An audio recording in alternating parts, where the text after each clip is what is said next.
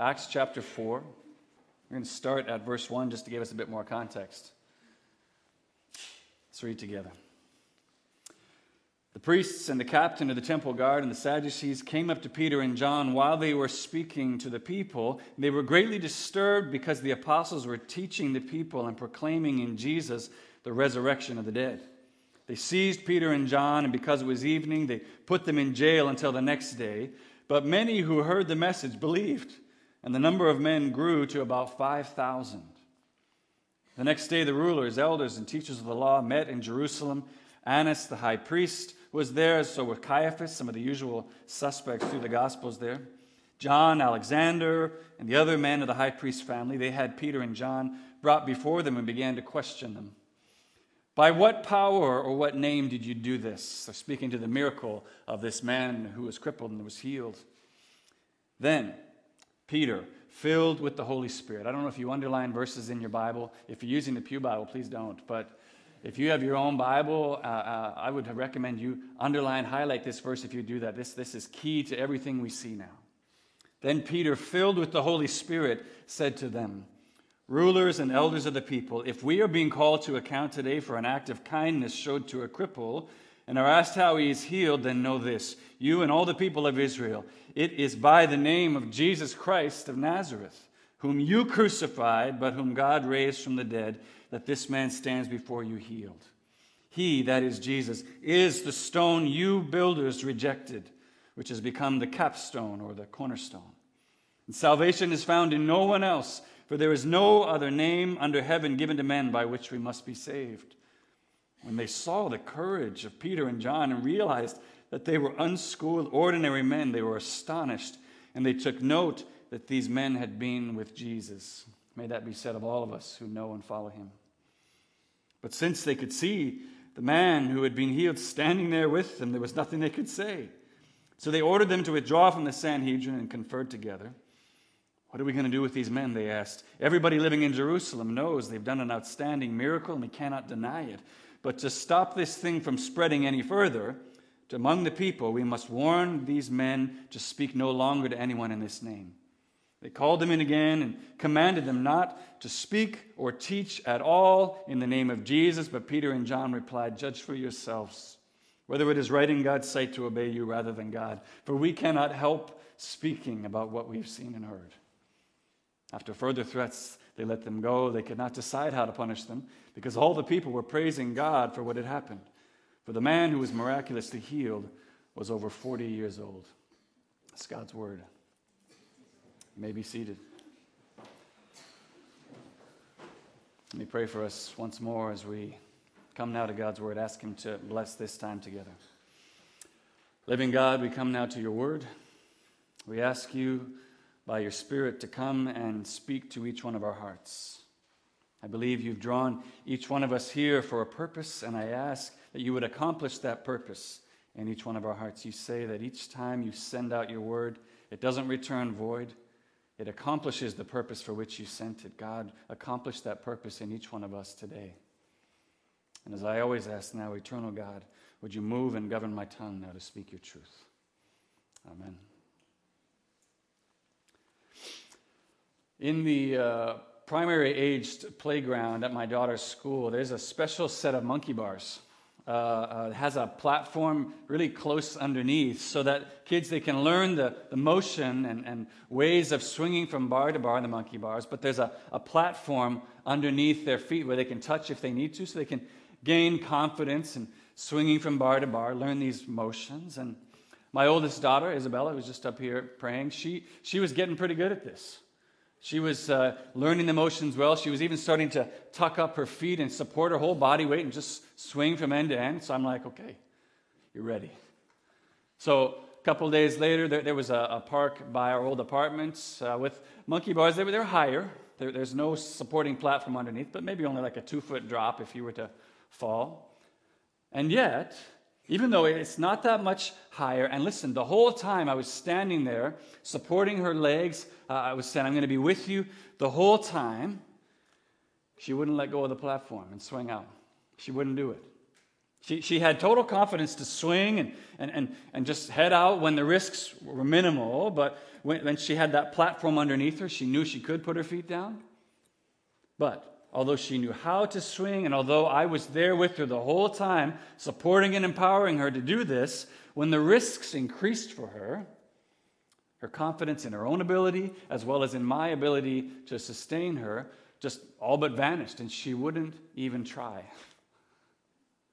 So, of course, I mean, I, seeing her obvious fear and terror, this new height, I, I did what any loving, caring father would do. I forced her. I forced her to just, I pulled her legs off the platform so she had to swing out, and I supported her as she cried and screamed the whole way across, and she made it.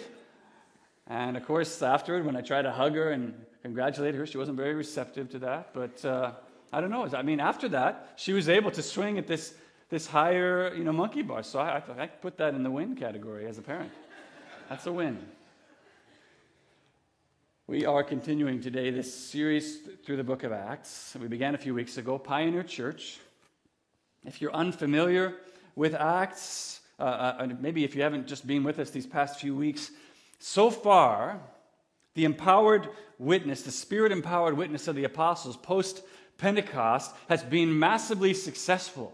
They've been doing great. It's just, it's like Disneyland. Midas touch. Everything they touch is gold. They're just preaching and teaching the gospel everywhere men and women getting saved all over the place, hearing the gospel, getting baptized.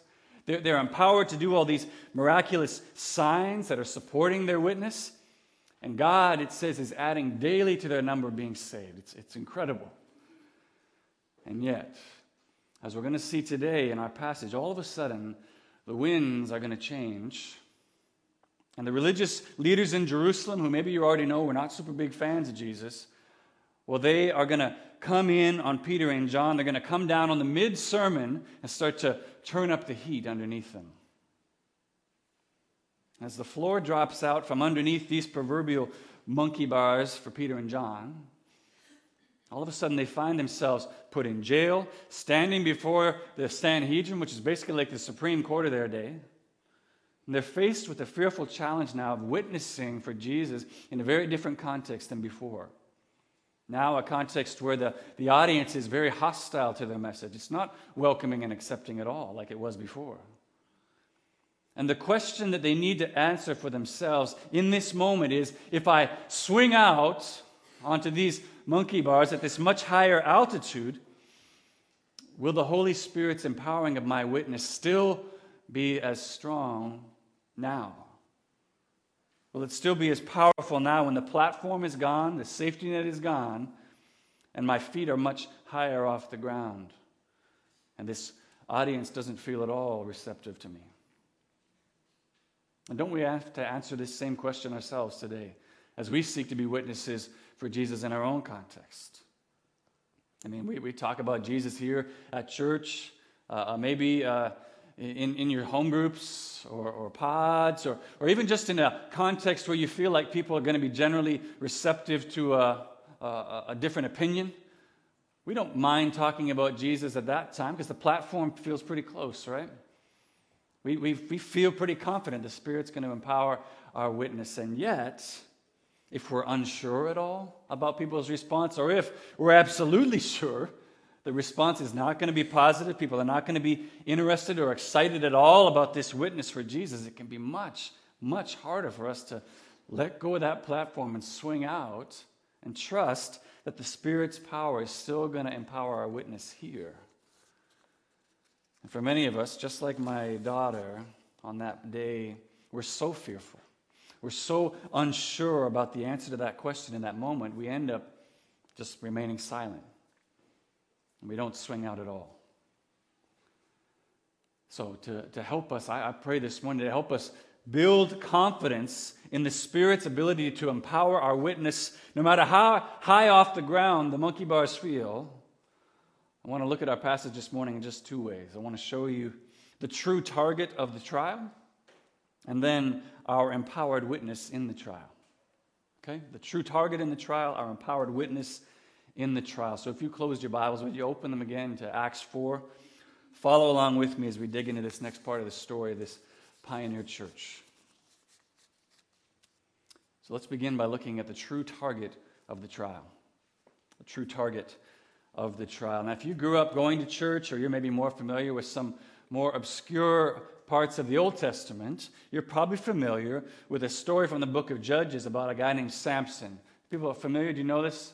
This guy, he was basically a, a, a Jew, an Israelite who, who had this superhuman power, superhuman strength given to him by God, which essentially made him an undefeatable foe.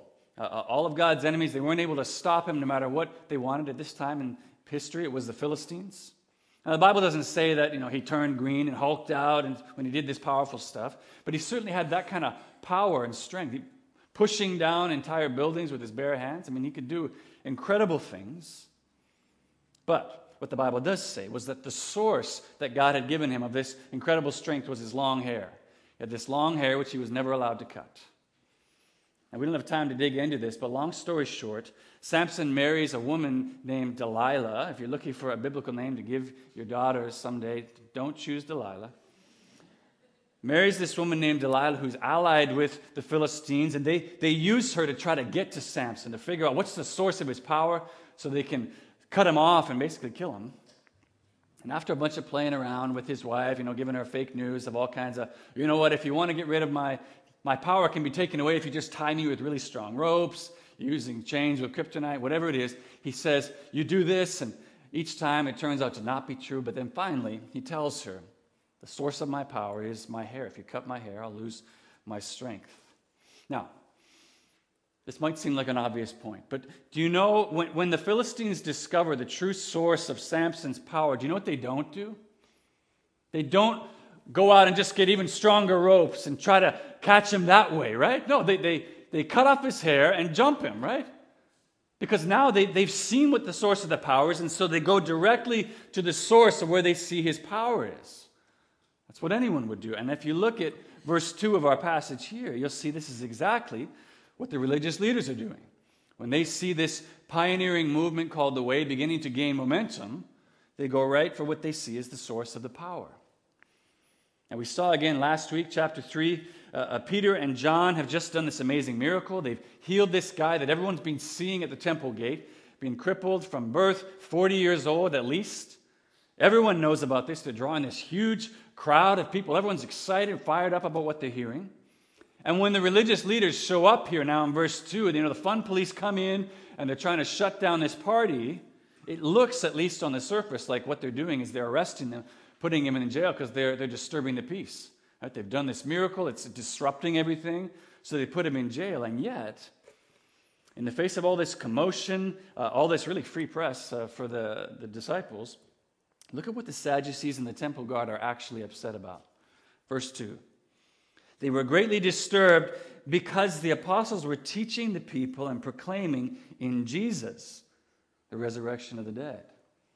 Okay, so they, they don't seem to be talking, they're not talking about healing, they're not talking about public preaching. They're upset that they're preaching and teaching in the name of Jesus. And then they, they throw Peter and John in jail through the night. They drag them before the Sanhedrin the next day, question them about this miracle and all that. But then now look down to verse 18. At the end of this big trial, all these deliberations, uh, everything going on, uh, look again, the single target of the religious leaders' sanctions. They called them in and again commanded them not to speak or teach in the name of Jesus. You see what they're doing? You see it? Not once are the apostles told, hey, hey, tone down all this uh, public preaching and teaching.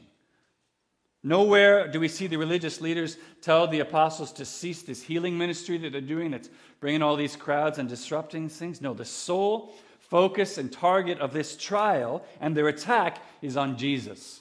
Preaching, teaching, healing, whatever, doing anything in his name. That's the, that's the target of this trial here. Now, I'm not saying that the religious leaders necessarily knew that that was the source of the apostles' power and their teaching and their healing. I'm not saying they necessarily knew that. All accounts here seem to indicate that they were just simply annoyed. They were just annoyed and troubled that this Jesus, this false Messiah that they felt they'd already dealt with decisively, he keeps turning up. People are still talking about him everywhere they turn. They're like, what's going on? We need to shut this down. And so, in this instance, anyway, they don't seem to be concerned about cutting off some kind of power source. They don't know they're doing that. They're just sick of hearing about Jesus and they want to cut off this folk legend about this supposedly raised Messiah right in its tracks. Stop talking about him now. It's like it's exactly like remember years ago when the Macarena was this huge song and everybody loved it. But now, today, you, you stick around for the dance after the wedding and some DJ puts on that song. What are you like, seriously? We're still playing this song 20 years later? This is not a great song. It's not some classic song. Why are you playing this still? It's, it's, it's annoying now. And then, God help us, we look over at our kids and they're getting into it.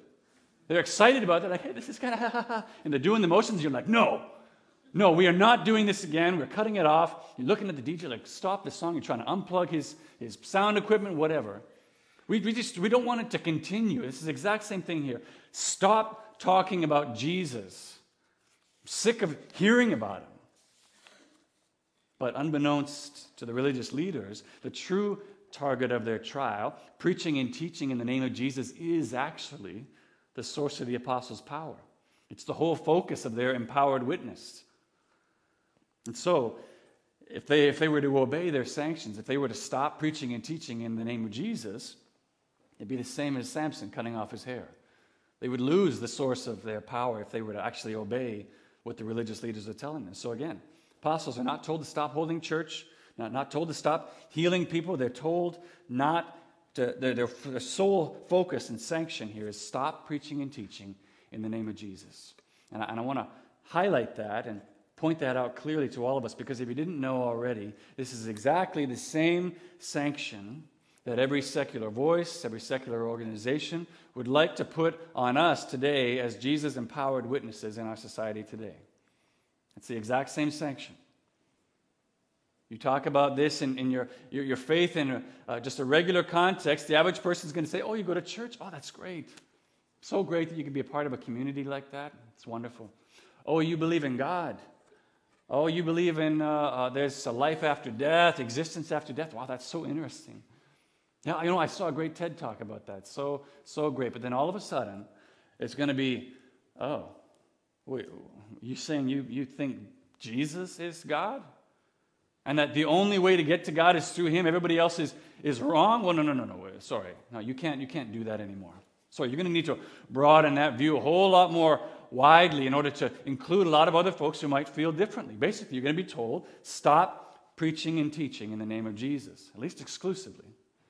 And this happens in, in, a thousand different ways. Uh, and today it's going to be uh, quiet societal pressures from friend groups, other parents, all, all the way to a full on overt restrictions. You are not to speak about Jesus in this class, in this context, in this school, whatever it is.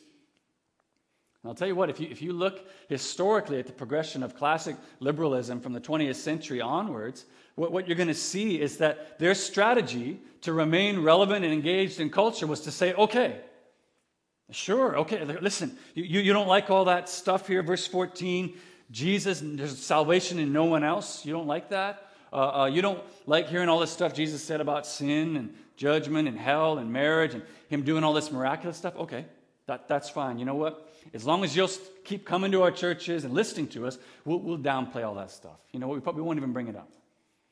Do you know what happened? They did downplay it. They did stop talking about it, and people still stopped coming and still stopped listening to them. I remember reading a fascinating article in uh, United Church Observer magazine uh, uh, this, this author was truly baffled as to why it is people were still pouring into these conservative churches that were proclaiming this historic exclusionary doctrine when they, they, had, they had done everything that the culture said they wanted and people weren't coming anymore. They couldn't understand it. What I believe they missed and what I think we so desperately need to see ourselves and be reminded of is that when Jesus told his disciples, remember back in Acts 1 8, he said, You'll receive power when the Holy Spirit comes upon you. Remember what he said the result of that power would be? He didn't just say you'd be witnesses now. He said, You'll receive power when the Holy Spirit comes on you, and you will be my witnesses. That's what you'll be. We will be his witnesses. And so, if you're no longer seeking to be a witness of Jesus, doesn't it stand to reason that you'll also no longer receive the power in order to be his witnesses. So, like Peter and John, what I'm saying here is we need to make up our minds before the persecution comes, before the sanctions begin coming down, that we're going to be witnesses for Jesus no matter what comes. We will be witnesses for him because the true target for the trial in the church today is no different than the trial here that Peter and John are facing. It's not church buildings, it's not committing yourself to some religious organization or set of rules. It's Jesus speaking and teaching in his name.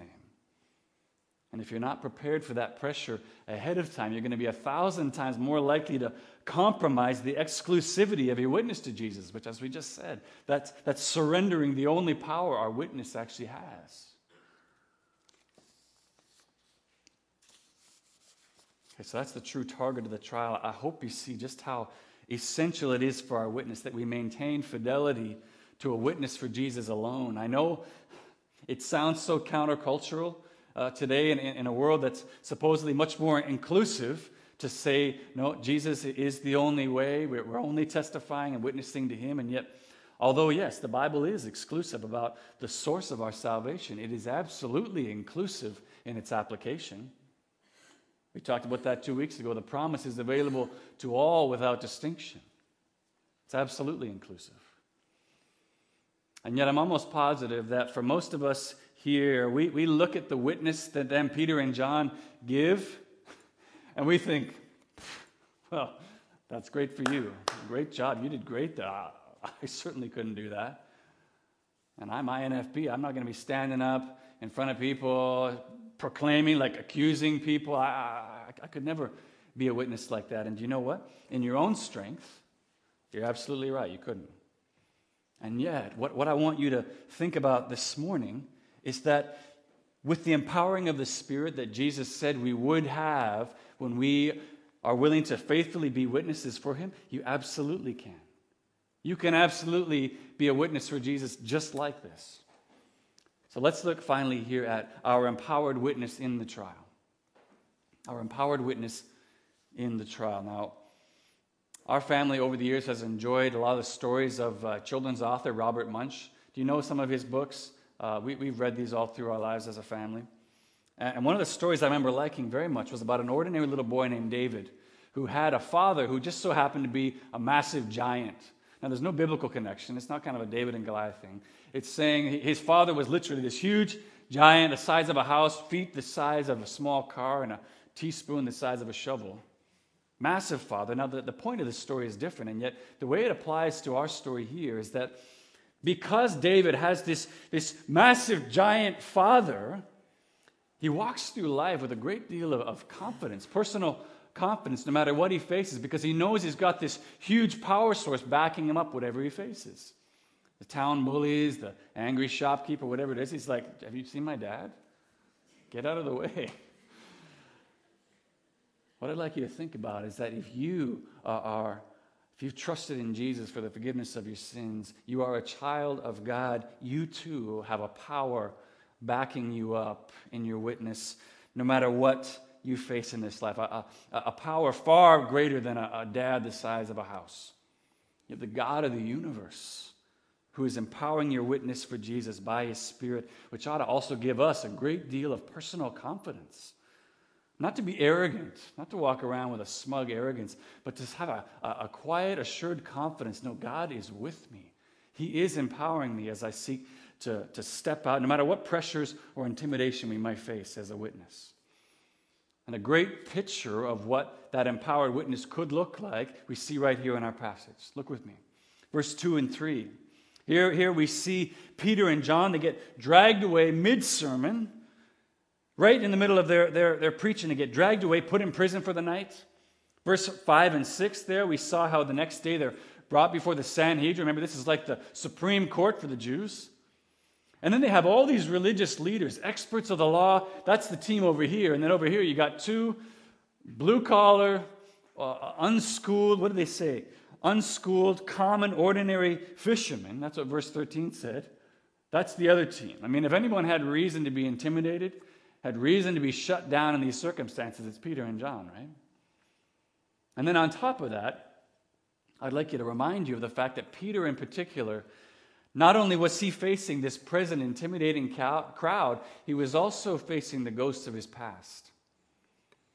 Because you see, uh, if you know the story of Peter, you know the last time he tried to be a witness for Jesus, he'd failed colossally. He'd failed not just once, but three times in one night, and not facing some big council of elders, facing a lowly servant girl. Three times. You must be one of his disciples. No, I don't know who he's I don't know who he is. And surely, if left to himself, Peter would have had no hope of, of any different outcome in this witness than the one that he'd had previously. And yet, and yet, the vast difference between that past failure and what is about to be an overwhelming success for Peter is one thing and one thing only, and we read about it in verse 8. Look there. Luke tells us then Peter, filled with the Holy Spirit, spoke. Filled with the, the Holy Spirit. That's the difference. That's the only difference between the previous one and this one. And what Luke is doing here is he's taking Peter, who sadly is just the, the, perfect example of what a failed witness looks like, and he's using him as now the perfect canvas on which to paint a contrasting picture of what happens when one, Acts 1 8 gets played out in real life. This is what an empowered witness looks like. This is what happens when someone receives power from on high and they're able to witness to the person and work of Jesus Christ. This is what it looks like. And, and just look at Peter go now. Look at him. He's, he's standing before this council. Peter's not dumb. He knows who's in this room. He knows some of these very people in the room are the ones who put Jesus to death. And yet, look at him. He's dropping J bombs all over the place. It's just like, Jesus, this, he did that. He's, he's accusing them. He's like, Jesus, that you crucified. The, the, you, you are the builders that rejected him. Like, he, and then even verse 18, they, they command him explicitly, do not preach any longer in the name of Jesus. And he just like, sorry, can't do it. Listen, you judge for yourselves whether I should obey you or God, but I, I can't help but speak about what I've seen and heard. You ever tried to teach your child something that they were struggling to do, uh, taught a student who was struggling with a concept, and then just seen, you know that feeling you have when the light comes on, they, all of a sudden they, they get it? You, are able to take your hand off the bike seat, you, they're able to solve that math problem, hit that jump shot, and you're like, yeah, you're doing it. Yes! I, I, I swear to you, that's exactly what Jesus and all of heaven were doing when they saw Peter's empowered witness here. Night and day different, not in his own strength, no but with the empowerment of the Spirit now, he just absolutely destroys the competition. Totally killing it here. And actually, you know what? This is really only just, it's Jesus fulfilling another promise that he'd already made to his disciples back in Luke 12, verse 11 and 12. Listen to what he says here. I think it's on the screen. Jesus has said this to his disciples When you are brought before synagogues, rulers, and authorities, do not worry about how you will defend yourselves or what you will say, for the Holy Spirit will teach you at that time what you should say. And here is Jesus now fulfilling this promise to Peter and John as they are willing to step out and be witnesses for him. Two key things I think we can take from this in our own witness today, in our own lives. First of all, an empowered witness does not mean expected results. We don't get to anticipate and expect what the results are going to be just because our witness is empowered. What I mean by that is simply, well, we see Peter and John, they're willing to step out and in this empowered witness. It doesn't bring the results that they might have expected. They're giving the very same testimony, but you notice here the religious leaders, they're not cut to the heart. They're not weeping and repenting. What shall we do? Nothing. They're, trying to shut them down. And then on the other side, as we saw back in verse 4, as they're being cuffed and dragged away to prison, 2,000 more men and their families get joined to the church. That's not how it's supposed to work. Nobody sees somebody proclaiming a message, getting arrested for it, and be like, hey, I'd like to join that. That looks good. Totally unexpected results of what they would have hoped for. So the point is just simply this be faithful to witness to Jesus, but don't allow the expectations of results to determine whether or not that, that witness is effective. We don't get to determine the results, that's not up to us. God's going to do what He wants to do with our witness. We just need to be faithful to give it. humbly, graciously. That's the only part that we have in this to be faithful, to give the witness, and then leave the results up to Him. He's going to accomplish what He wants to in it. Second thing to remember is an empowered witness is not empowered until it's given. It's not empowered until it's given. My point here is simply this How many times have you tried to be a witness to Jesus for someone and you felt like you weren't empowered to do it? Anyone in here? We could be honest, this church. You ever felt like that? I want to be a witness for Jesus and I'm not, I'm not being empowered. You know what? I've had this happen countless times to me. Uh, uh, somebody's saying some kind of derogatory joke, uh, down, talking down about Christianity, or they ask me some really hard, uh, accusing kind of question about Christianity, and I'm waiting for the empowering to come, and, and, and nothing. Nothing happens. There's, there's no uh, uh, brilliant insight comes, no fire from heaven, nothing. All I'm saying here is that for many of us, myself included, our witness fails, and this isn't everybody, but many times I think our witness fails not because we spoke and we weren't empowered, but because we did not even speak in the first place. We were so uh, uh, unsure, we were so doubting that the Spirit truly would empower us, we didn't speak at all. Because we were afraid He wouldn't actually empower us if we started speaking. We were just like my daughter on that day on the monkey bars, unwilling to, to let go of the platform and swing out because we weren't sure the Spirit was really going to empower us. So the point here is just simply that in order to be a witness that's empowered, it has to first be given. And the promise here is it will be empowered if we're willing to step out and give it.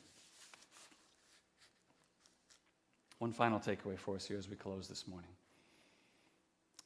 Always keep in front of us this reality. An empowered witness does not mean an obstacle free witness. We're going to see that all through the book of Acts again and again. An empowered witness does not mean an obstacle free one.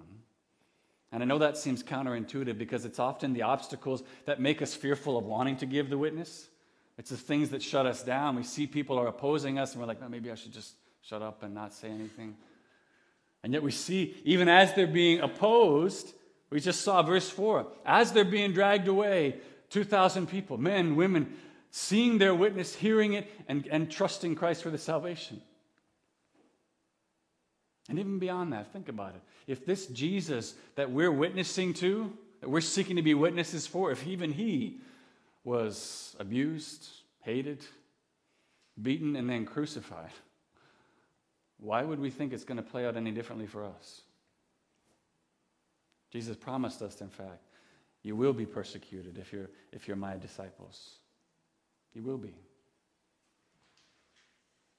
And yet, my prayer for each one of us here today is that just like Peter and John, we would have such a inspiring, captivating, just overwhelming picture of the love of God towards us in Jesus that, like Peter says in verse 21, we wouldn't be able to help but speak about Jesus. Wouldn't be able to help it. It would just flow out of us in all these places that we would just be witnesses to all who would hear about the way that Jesus has transformed us, the life transforming power in us. Because in the end, it's not about whether our witness is opposed or not. It's simply about being faithful to be God's witnesses in the lives of those that He's calling to Himself.